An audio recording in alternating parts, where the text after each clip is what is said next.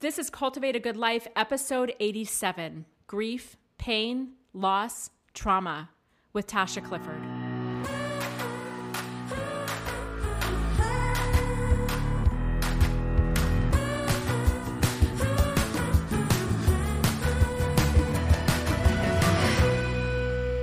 Hello, everybody. I am Becky Higgins. My friend and co host is Becky Proudfit, and she is with us in this episode, but not for this very short little brief moment.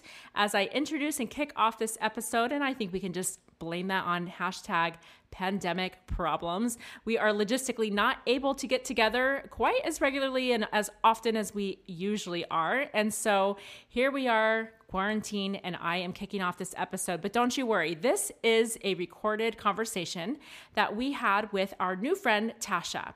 And um, as, as you listen shortly, you'll be able to hear how we know her, how we connected, and why we have invited her to be a part of this ongoing conversation about cultivating a good life. And man, you guys, you will feel so connected to what Tasha is sharing right now in this season of a worldwide pandemic and everything that a whole lot of us, if not all of us, are feeling grief and pain and loss and trauma are a thing. What's interesting is that this conversation was recorded right before everything hit the fan in the United States. And so, as she speaks to grief and pain and loss and trauma in a different context, what we all know and understand and believe is that grief is grief, pain is pain, loss is loss, right? Like we all know this. And so the episode, this conversation, even though it is not pandemic specific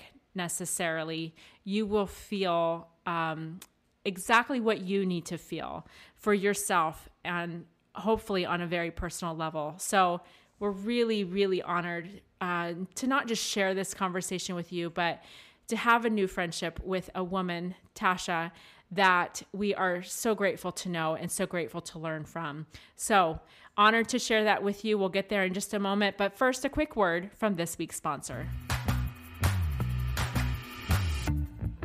In this unique time in history, have you also felt the uniqueness in this season of your personal life?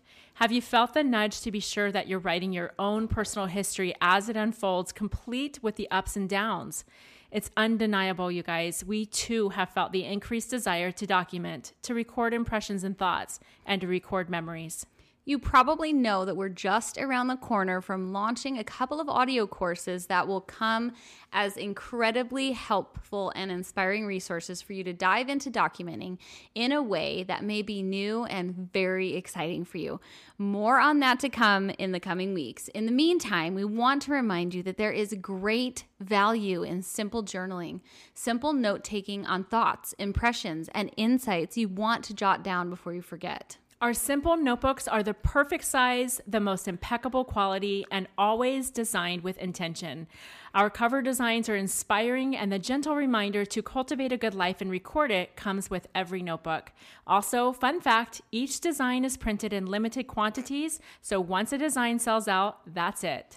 Whether you need a place to jot down a few notes, keep track of your goals, make lists, or keep a full blown journal, we invite you to check out the simple notebook designs that are available exclusively at shopbeckyhiggins.com. And stock up, you guys, because this is a perfect thing to have on hand for gifting. Plus, you always get free shipping when you spend at least $35 at shopbeckyhiggins.com. One of the most amazing things about this podcast is we get to meet so many amazing people. And sometimes we meet people that are totally unexpected and we hear their stories and we know immediately that that's a story that has to be shared.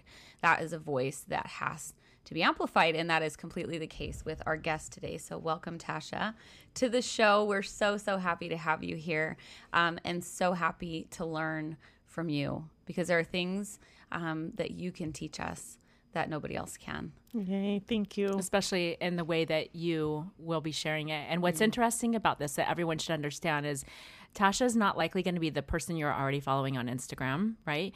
Um, we're going to assume that you don't know her. And that's what is so tender about the way that this all came together. We all have a common friend. Her name is Mandy Gubler. um, she is, and you will have already heard her episode, hopefully, um, but she is Vintage Revivals online that is how we know you that that is the way that we were able to connect with you um, being in the same place at the same time and at the right place at the right time and this was meant to be and we all feel it and we all know it and so with that if you will give a background of your story and your experience that has brought us together that would be amazing Yeah. I have four sons, and I didn't know before I became a mom that I would identify most closely with being a mother. My oldest son, Morgan, was diagnosed with brain cancer two years ago. He then has a younger brother, Wyatt, just a, who is just a year younger, and Luke, who is a year younger than him.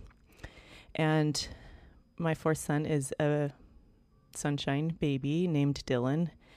And through Morgan's diagnoses, we were taken to miles away from our home for treatment. And um, he fought cancer for a year and he died last June. So, nine months ago. I'm so sorry. That is. You don't even know what to say. That's just the loss of a child is something that, for me, I hear you speak about is just so unimaginable. Like I don't even know how to adequately say, you know, how how sorry I am. hmm Well, that's interesting that you say you don't know how to imagine because I didn't either, and Yeah. you shouldn't try to imagine. I I have not found a lot of solace or comfort in hearing that I can't imagine how you feel. I I never feel angry, and I haven't felt even irritated when people say that. But I Right. didn't understand that. Well, why are you trying to imagine? It's not. It's not about you right. and I love you and I see you and I believe you that you love me and you care about me and for goodness sake you certainly love my sick now dead child but it's such an interesting shift that happened to me as I went through this that I would have never known and I feel this it's this strange non-pressure responsibility Mm, I, I um, it's love that I want to help people and educate people to better know what to say and how to help people, particularly mothers who are women who feel alone with whatever they're going through. And mine just happens to be that my child died, Yeah. and I've learned a lot.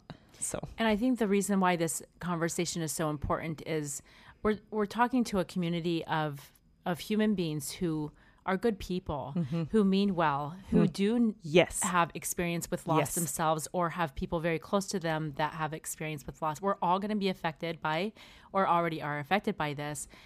But being better aware of the language that we use and the way that we offer our support is particularly important because if we feel insecure about reaching out in love, we didn't we then say nothing. Yes. Right. Yes. And there's that that's damaging. painful. Yes. Yeah. So that maybe silence becomes deafening. Yeah. Yeah. When when you don't know what to say, and so for fear of saying the wrong thing, you just say say nothing. nothing. Yeah. Mm-hmm. So mm-hmm. what's your experience with that in mm-hmm. terms of that language? Help help us understand. Well, let's just actually be really specific and, and blunt, if you don't mind, in sharing some of the things that um, were hard for you to receive.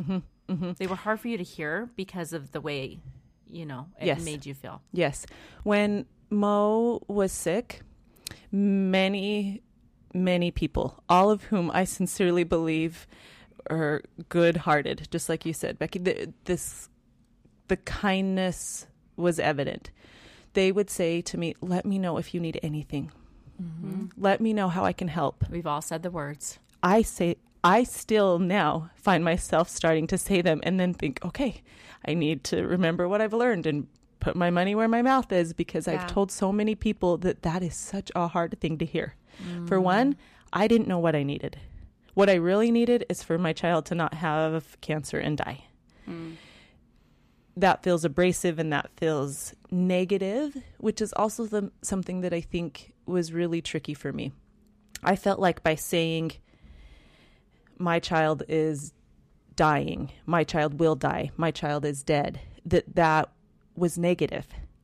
When in reality, I think there's an important distinction that that isn't negativity, it's truth, and it's painful. And pain is real, and pain is true, and pain is my right to feel. As a human, as Mo's mother, Mo's pain and suffering was his right to feel. So I couldn't take it away from him. I if even if I wanted to, I very logistically, physically, mm-hmm. literally could not. Yeah. So when people would say, "Let me know how I could help," I would think, "Okay, I don't know what I need." Then when I started to figure out things that I needed, I didn't have the strength to ask them. Mm-hmm. I didn't have the strength to say, Can you bring my family dinner? The whole world would have lined up and did line up to bring us dinner. That's simple. We all want to do it, but I couldn't ask. I was so tired. I was giving everything I had to taking care of my little boy and now taking care of my other little boys. So don't say, What can I do to help you? Just do something. There's actually um, a, a speaker that we like so much Ronald Rasband, who was giving um, giving a talk a few years ago, and in that he compared that to someone drowning. Like you're on a boat and you see someone drowning. Do you ask? Do you need a life preserver? Mm-hmm. Like, no, you don't ask. You just throw the life preserver because they may not be in a place to ask for what they need. Yes, and I yes. think that's such a good it's visual. Such, yes, it's the perfect analogy. Yeah. I felt like I still feel like I'm drowning. Yeah. And I can't say, throw me the life vest, even now that I know what I need. Whereas in the beginning, I didn't know there was even a life vest. Now I'm learning that the life vest is just letting me be sad and being right there.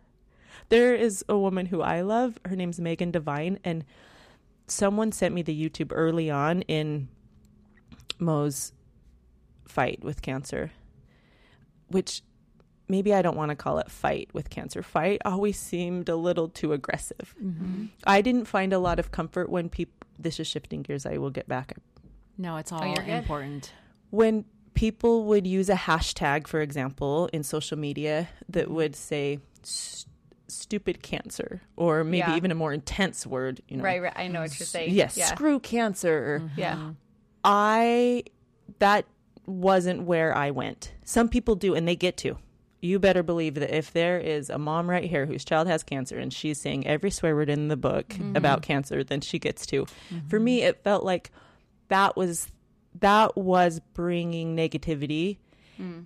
whereas not because I think that's wrong, but because for me, I didn't want any more aggressiveness. The cancer itself, the cells were rapidly dividing. They were aggressively attacking my little boy's body. And so I just, I always thought about that. I don't want aggressive. I want slow, kind, soft, careful help and love and support. And Megan mm-hmm. Devine's YouTube, I think the title of it is How to Help a Grieving Friend. Mm-hmm. And what it, it's amazing. The message is just sit by them and let them be in pain. Our instinct, our culture, um, what we've been taught, what we know, what we do, what I do still is try to look on the bright side and try to make people feel better because I love them mm-hmm. and people loved me and love me and love my little boys and love Mo. And so they would try to make it better and say things that were unimaginably hurtful without intending without even knowing. without even knowing. What were so, the words? It'll all be okay. Mm-hmm. This happened for a reason. At least he's in a better place. He's now. in a better place. Mm-hmm. You signed up for this because you're so strong. Mm.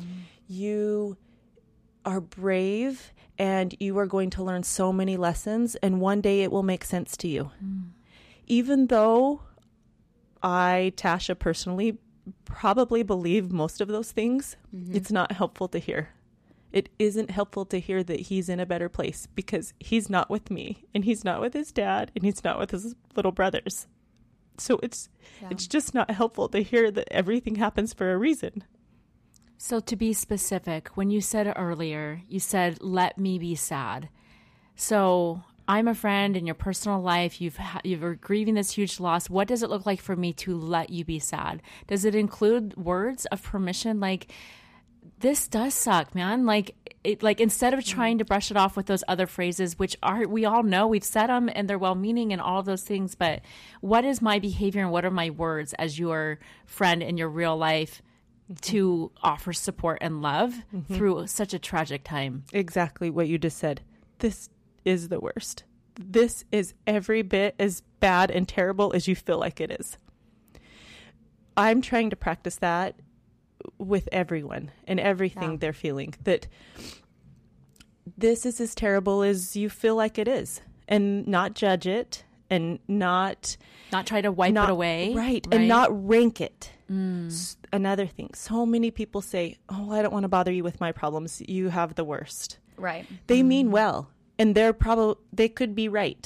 Mm-hmm. For one, that makes me feel more alone mm-hmm. and more isolated Wow. because I feel like, "Gall, I now have something that none of you have, and so I'm by myself. It's reminding me how terrible it is." Yeah. Furthermore, I I like human connection. And so when I hear those words, oh, I'm not going to tell you, that's where my brain stops. Wow. So when I hear no, no, you you have it worse, I think that's not how it works. I don't think there's an order. Right. It's not like a scale of suffering. Yeah, And yeah. because even m- people whose child died from cancer versus a school shooting versus natural disasters versus suicide versus any kind of loss, even that's not death, they're in pain. So the sensitivity around the words, this is terrible, are it's huge. It's huge and it's important. I was a hot, I well, I shouldn't say was. I am a hospice nurse, mm-hmm.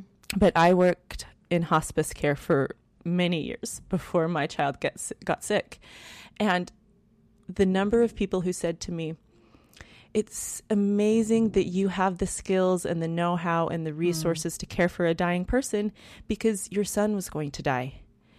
That is a that is not a malicious thing to say, and it hurts so much because it felt like, so wait, it cheapened my care for the many people who were dying before my son got sick because I don't believe that it was because I needed to take care of my son later. I was taking care of them, and each one of them is different, and each one of them has a different experience. And Yeah. there are many people, maybe now, who are listening who don't feel the same way I do, who wanted and needed to hear, let me know if you need anything. That's a good point. So I think that's that is often why I don't talk or haven't mm-hmm. been able to yet, even though I feel that responsibility and love too, is because I feel misunderstood. So I think that sometimes too, when a person is saying that they feel sad and then or when I'm saying I feel sad and a person says, "Well, you have three other healthy boys." Hmm. Or you will see him again. He's in a better place. I he learned his lessons in 10 years that are going to take us 80 years. Those kinds of things would almost instantly shut me down because I felt like either then I was being told that what I was feeling was wrong. So they are mm. trying to fix what I'm feeling or fix what I'm saying or misunderstood. When in reality, I just wanted to be heard and Yeah. in the in the YouTube video validated, and validated in your pain. acknowledged. I think about- there's I think there's something about I'm trying to like kind of dissect like what is it about us that like we see someone in pain and we want to fix because I think it is more than just I 100% believe it there is loving intent behind all of it but there has to be a deeper piece of that of like almost protecting ourselves or keeping ourselves in a comfortable place because if you're sitting with a friend and you just say this is the worst ever and just sit there with them in their pain. I think there is fear that we all have with ourselves and with others of what emotionally bottoming out actually looks like. Mm-hmm. And if that's a scary place, mm-hmm. which is interesting because emotionally bottoming out is literally the road ahead. You know what I mm-hmm. mean? And Absolutely. avoiding that for fear of what that looks like or what that feels like or or not knowing what to do sitting with the like this doesn't make sense. There's no way there's no way to logicize this and make it okay Mm-hmm. right like it just is Another thing about it, um, and a perspective that we all get, we all understand it, is that when you go through something tragic or traumatic, um, and even if it seems a notch down from being extreme, human connection is one of the most important things that gets us through a difficult time. So I'm really glad that you brought that up in terms of when the wall would feel like it would go up immediately is because someone would say, "Well, I don't want to bother you with my problems because you've already been through something way, way, way harder." So, it, I I've never thought of that before. That specific example, I've never thought of that being a blockade or a wall that's now put between me and the person that I might be trying to empathize with. And yet, that perspective, I think, is really important for all of us to think through because at the end of the day, no matter what your trial is in the moment, you need connection it is important. It is a basic human need, and I don't know if but also too recognizing that there's I I can be physically present and with all my love and acknowledge the situation and the awfulness of it and it's not my job to connect with you in that experience. Yes. I can't join you Yes, in it's that yours. experience. You know what I mean? I like to use the exact words that it is your right to feel your pain. Hmm. Whether we believe in a higher power or a connection to the universe or whatever it is that will join us in that as human beings, mm-hmm. we each have a right that is specifically ours. And I remember thinking when my little boy, my 10 year old little boy, was sick, that it, it occurred to me so clearly we are the same. I'm not higher than him. We are mm-hmm. both human beings. Mm-hmm. So this pain and this experience is his right. And at first, I thought maybe that was a defense mechanism, and I accepted it and thought whatever it is that makes me get through this is okay. And then what I later learned is that it is very, very true. The only way, man, Mandy taught me this, not to stop in the middle of a sentence, but I love knowing where we learn things. I Becky, know. Becky's taught me a lot of things. I love it. Mandy's taught me I a love lot it. of things. Uh-huh. Yeah, Good thing we have each I other. know that's the point, right? I have to listen. Podcasts have been my lifeline for Oh. nine months because Mm. I can't. I can't go in public. I don't do very well, and I get overwhelmed. And sometimes I find myself telling strangers at the grocery store that my ten-year-old son had brain cancer and it was terrible and he died. Yeah. And then sometimes I find myself not barely being able to utter his name. Mm. So it's a strange feeling. And podcasts, listening to other people and their experiences make me feel less alone. Mm. So that is my only hope is that somehow, some way, even if the words don't resonate, that in whatever it is, that we can feel less alone, but not rob someone of their experience. Mm.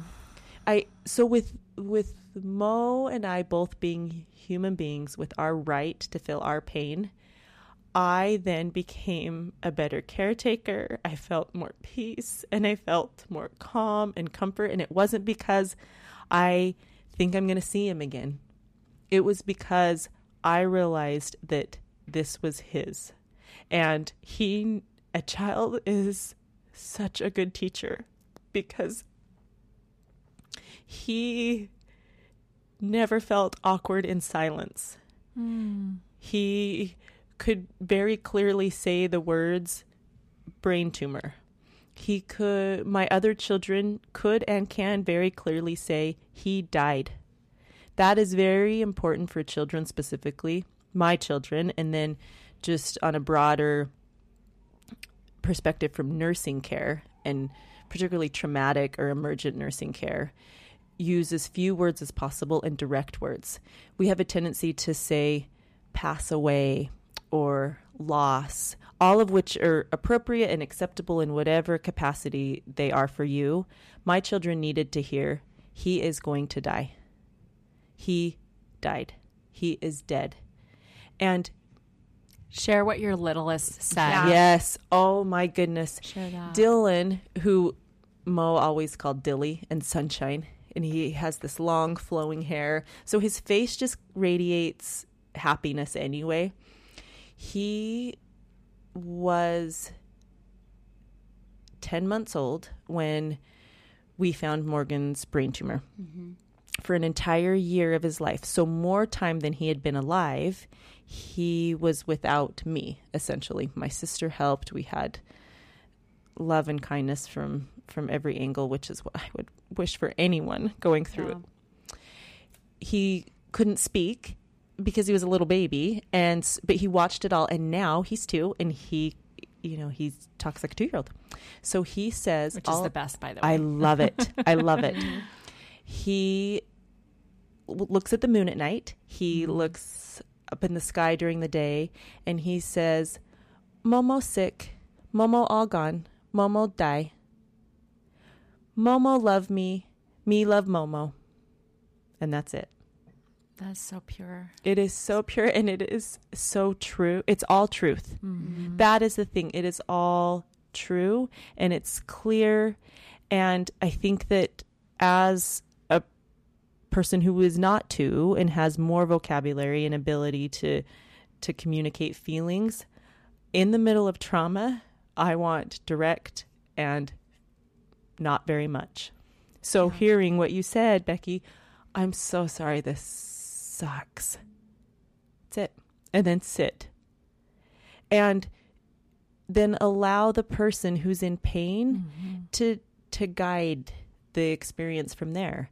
And that doesn't mean that they are going to be able to ask for dinner. You still have to take them dinner. That's a really Right. good point. You still have to act, and that's You where it really have to comes down to like that personal feeling, Yeah. like Yeah. how of Yep. how you know you're supposed to reach out. Yes. Don't do nothing, Yes. but do don't do what you think is expected either. Right. Yes. Like pay attention to the feelings and the promptings that you have Yep. because you're you're going to have them. When somebody you love is going through something so tragic, you will feel a nudge to do the thing. It Without could be writing the letter, it could be taking the food, it could be taking the other kids to the park for a bit. Like I, That was what was most helpful for me, I think. And dinner is something, you know, our community we're in, Dinner is kind of the mm-hmm. thing. Like you mm-hmm. get a lot of food. Mm-hmm. And that's so great because it's such a, a palatable expression of people's love that they, that people understand. It's like that food is that universal language. But for me, some of the most helpful things were um, when when I was going through cancer was um, people taking care of and loving my other children Yes. because I felt like I didn't have enough to give and I needed to like I needed to be here and I needed to be taking care of me and so when other people would would love my kids it it made it okay because I felt like I could have my experience without it totally affecting them. Yes. When Mo was sick, my sister and my sisters in law lined up to care for my other children. And one thing that I don't think we think about very often because, like you said, Becky, about food and uh, It's the casseroles yeah. and lasagnas. My kids are, are small and they're picky. Mm-hmm. And they eat noodles and butter or they eat chicken nuggets. Yeah. So when my sister was caring for my children and people would bring big, you know, tacos with all the fixings and would say to her, "So this is so you, you know you can have some for tomorrow." And my sister taught me a great lesson that now I want to apply. She was brave enough and smart enough to say, "We we need gift cards to Chick-fil-A. Mm. We need you to mm. pick up Chick-fil-A. I need to be able to send you a text that says, "Here are the five things that these kids want. Bring those." If it's if it's uncomfortable for you or if it's impossible for you or even difficult for you and you Right. we know you love us. But don't bring the tacos. Don't bring the lasagna. Don't mm-hmm. bring the five courses of whatever. These are Right. small children and these are their needs. So I think that that does take courage and bravery to be able to say, I don't need what you are giving me. Right. Because we worry that You get inundated. Truly you do get oh, a little bit inundated. Oh, Yes. And Yeah. I how does it make us feel when someone says, "We don't need what you just gave us"? Right. Right. You kind of shrink a little bit. Right. I I see that. Yeah. Well, and I think the reflection of the five course meal is like, I love you so much and I don't know what to say. So I'm going to take all that love and I'm going to make you true. the best darn five Yep. course meal Yes. in the world. Yes. You know what I mean? Yes, but that is a good analogy for all of this. Mm. It is well intended. It is not helpful. Yeah. So to be able to trust the relationship that you have with someone enough that you can say to them, what you are giving me is not helpful and the person on the receiving end can still know that you appreciate and acknowledge their kindness and goodness and then say, okay, I'll bring the gift cards.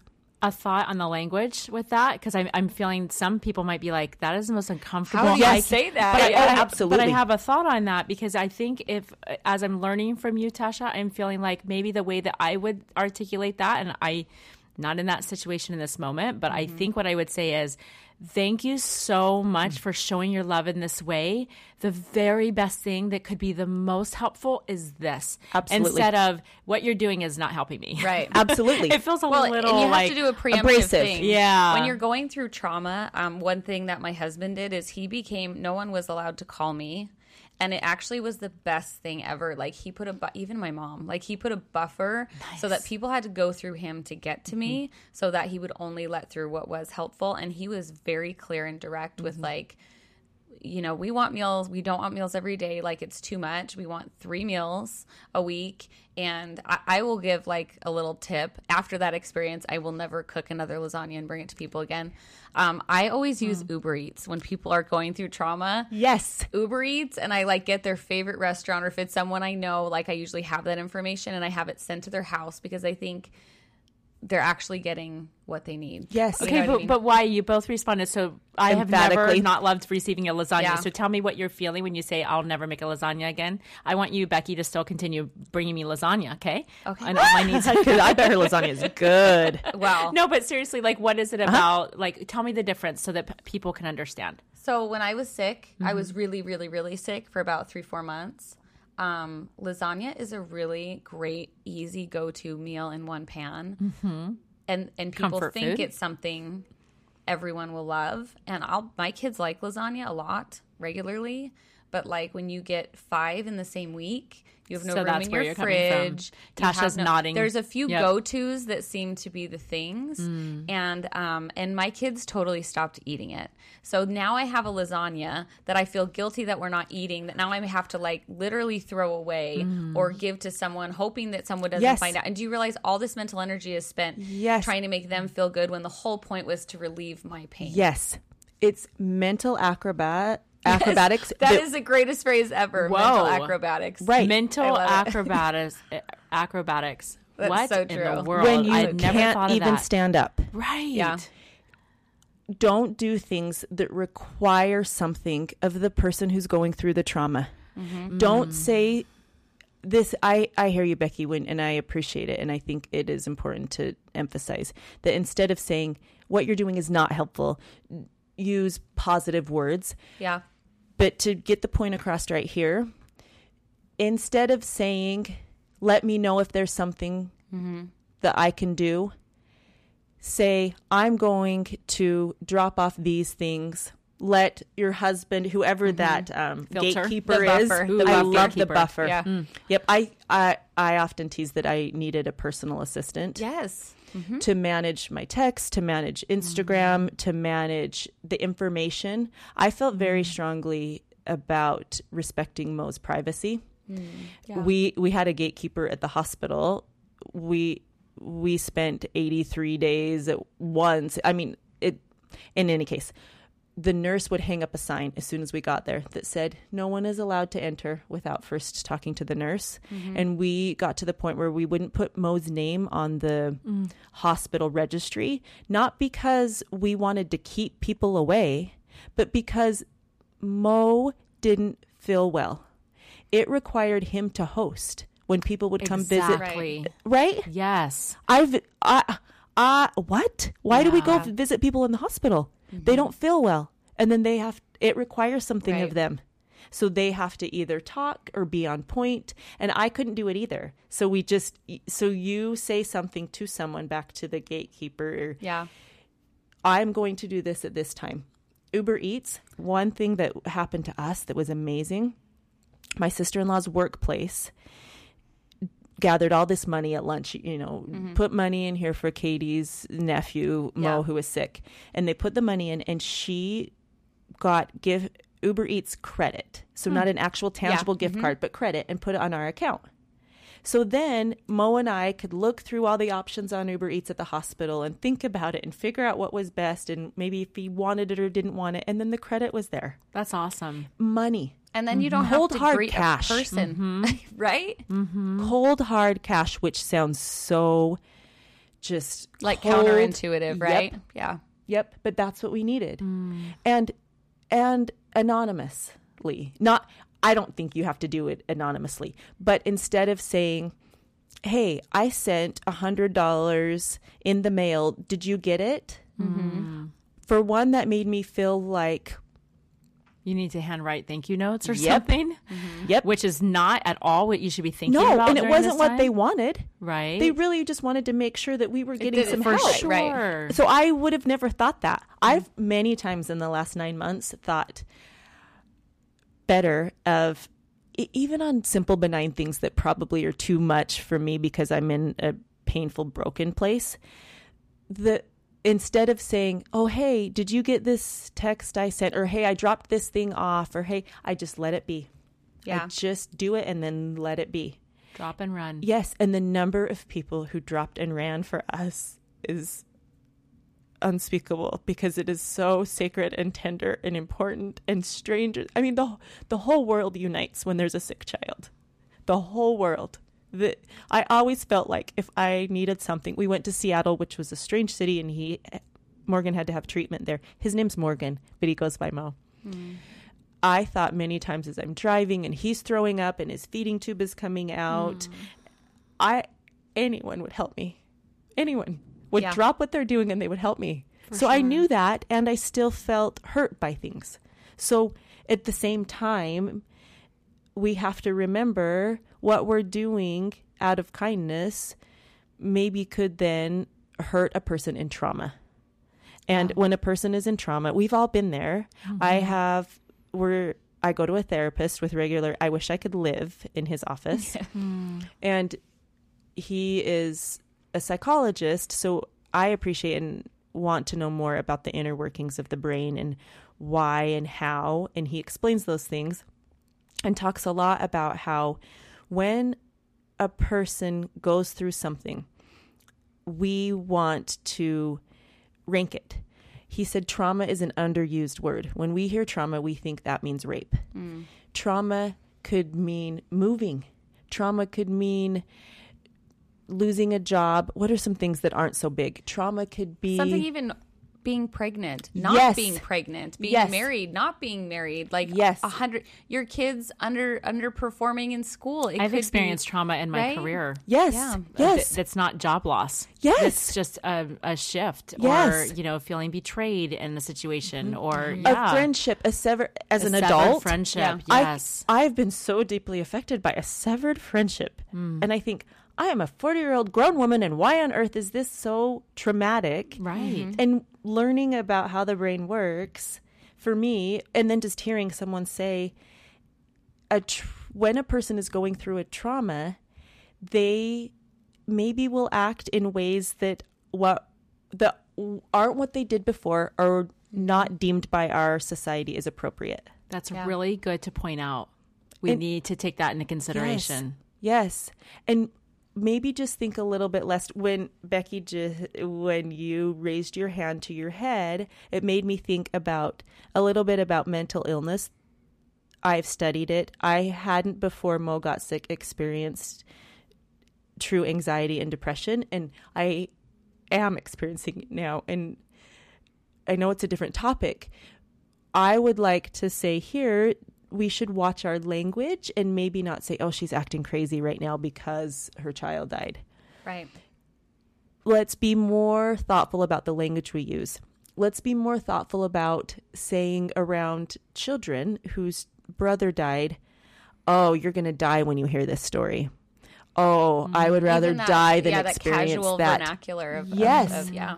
that is sincerely benign. Yeah. Which even saying benign, when I say that right now, I think Mo's brain tumor was malignant. Mm-hmm.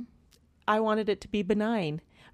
Words that are just part of Yeah. their It's our accept- language. Yes, yes, and it is worth it to when you think about my eight-year-old little sensitive boy named Luke, whose older brother died, And this summer, I was eating a popsicle and said, Oh, this tastes like heaven on earth. And he got teary and cried and cried. And that night before he went to bed, said, But mom, if heaven was on earth, then Mo would still be here. Hmm. I thought it's it is reasonable for me as an adult to be more conscious about the words I say and to not take offense or get defensive when people in a podcast start saying that we shouldn't say I would rather die because that's not what I mean. Mm-hmm. For the sake of children who are in pain and suffering which really is all of us in some way as children learning and growing and developing we can and we should think more carefully and try to adjust We totally And should. we totally agree with that. We also don't want everyone being freaked out that you're always going to say the wrong thing. Right. So please don't please don't stop talking to people Right, because you're right, scared where of we saying started. the wrong thing. Right, right. Um, because I can see somebody going, "Well, my goodness, what's You even know- the right thing to say?" But I, I think to your point, it's if you just are if you just take a minute. Yep. Just take a minute and think about what you're saying. That can go a long way. Yes, Just and to moment. that, guess what is magical to hear? What's that? A person says, "Oh, um, you're gonna die when you hear this." I'm sorry that I said you're gonna die when you hear this because your little boy just died. like acknowledge it, Yes, address Mm. it. yes, Actually, Actu- address it. Yep. Instead Like catch of yourself and acknowledge it and be like, "Ugh." five days later, or or not later, but Mm. then the next time. I sincerely mean that I don't remember who said what to me. Mm-hmm. There is no part of me that thinks, well, that person said this. So keep saying things and Yeah. keep saying the wrong thing, and then I I do. or even acknowledge like I- I How just don't know that- what to say what like Yes, I don't know what to I don't know say. what to say because yeah because you're in pain and this is bad. yeah Yes, say that. Well, and another thing I think I remember you saying um, off off the microphones. I think is um, you want people to still talk about him and honor him. Oh Say his my name, stars! right? If the, my sister-in-law and brother-in-law, I just sent them a message this morning. They had a baby in November, and they gave their child the middle name Morgan. I want the whole world to be named Morgan. oh I'm not kidding. Because he is dead and he is not here, but his name is alive and his love is alive, and I I want life so much. And I feel like love is life and education is life and understanding is life and we have to give it to each other. And so using his name is honoring Mm-hmm. I him and it. Mm-hmm. keeping him and keeping his the the the monus alive. Yeah. the right? bonus The I love that. yes. I think that's a common misconception is like you know we what brought on this conversation is I think sometimes get in that place of like oh well I don't want to bring it up if she's having like a quote good day. I don't want to bring up cancer or you know for people for me they'll are you I don't I don't really want to upset you but are you afraid like the cancer's coming back? When they when they don't talk about it um it almost makes it worse to be honest. And Yeah. and so sometimes we really keep ourselves in in those patterns that can be super I agree with that, and I, I mean, I give just a small example that's um, unrelated to the type of loss that mostly what we're talking about. But when I was going through some really hard stuff with anxiety and work and things like that, and I had really close friends who were not even acknowledging Yes. it. I and I have no hard feelings really truly toward anyone, but these are my people, and and I and I felt I felt strongly that I needed to share about it online, which I did, and I know that they see that, mm-hmm. and for them to not even mm-hmm. reach out and acknowledge and be like, "Dude, that's tough stuff," like, mm-hmm. or "How are you doing today?" This is a big deal. Like anxiety was a big deal, and it was traumatic, and it was scary, and it was unknown territory, and I was navigating my way through it, and so I think that to the point you're saying, like silence is really hurtful. Like it's okay to reach out and in fact encourage to at least acknowledge that person that you do care about. Say something. Yeah, it's become kind of a a, a hit phrase lately, and I love it. Maybe not lately. I see you, Uh, and the point of that is so real. And I I think one thing is, what if we said to people, "Oh, I didn't know that your son died. Do you want to keep talking about him? Do you want to stop talking about him?" And then when someone says that to me, it's new. This is a whole shift in vocabulary, but then I can say yes or I can say no. Balls in your court. Yeah. Mm-hmm. And that's that. You feel? Do you feel respected? Yes. So those words come out of somebody's mouth, and do you feel like that? That then gives you permission to be able to then take the conversation Yes. in the direction you want. and I feel acknowledged. And that's all we want. That's the whole point of all I'm trying to say is acknowledgement. Don't fix. You can't fix my pain. Don't try to change my pain. Certainly don't try to ch- take my pain away. Just acknowledge it. Mm. I am a better human being for knowing Totally. you. Thank Well, you. Likewise. We're so glad that we could we could have this conversation because it's such an important conversation and we feel mm-hmm. like when we find the right person to talk about the thing and you are definitely the right person to talk about this thing. I also wanted to bring up our friend Lindsay Ross um, has actually um, done a study in and made kind of a manual of what to do when you don't know what to do for like a million different Situations. situation. She asked me when I had cancer, Mm-hmm. not like, what was just helpful, trauma. what was not. it. Job loss. She has had um, a situation where she had her brother um, is an addict, and him going through different things. People just didn't know how to serve their family love it. because it's a situation they didn't know how to talk about, and so that is another resource, and we'll go ahead and link that. Yeah, In show we'll link to that episode that has already aired and also the resource that she's provided. But um, Tasha, thank you for blessing all of us with opening your mouth because you can live in this pain alone. That is a choice. You can you can wallow in your sorrows as everyone should feel like they can do if they want. But you are choosing to open your mouth, and we feel completely honored that this is a space that you feel safe to be able to do that. And I assure you that the lives that you are touching through a microphone will reach way beyond your capacity to ever know. And and we thank you for that. Thank you. I hope there's a little more Monus in the world. There's- because we're Monus. all listening. To Monus. you guys think about Mo as you go about your life. Think about honoring him by by thinking about your language and um, putting a little bit more intention into the relationships that you have with people. And friends, we thank you for carving out the time to listen and for joining us in this continued conversation about cultivating a good life.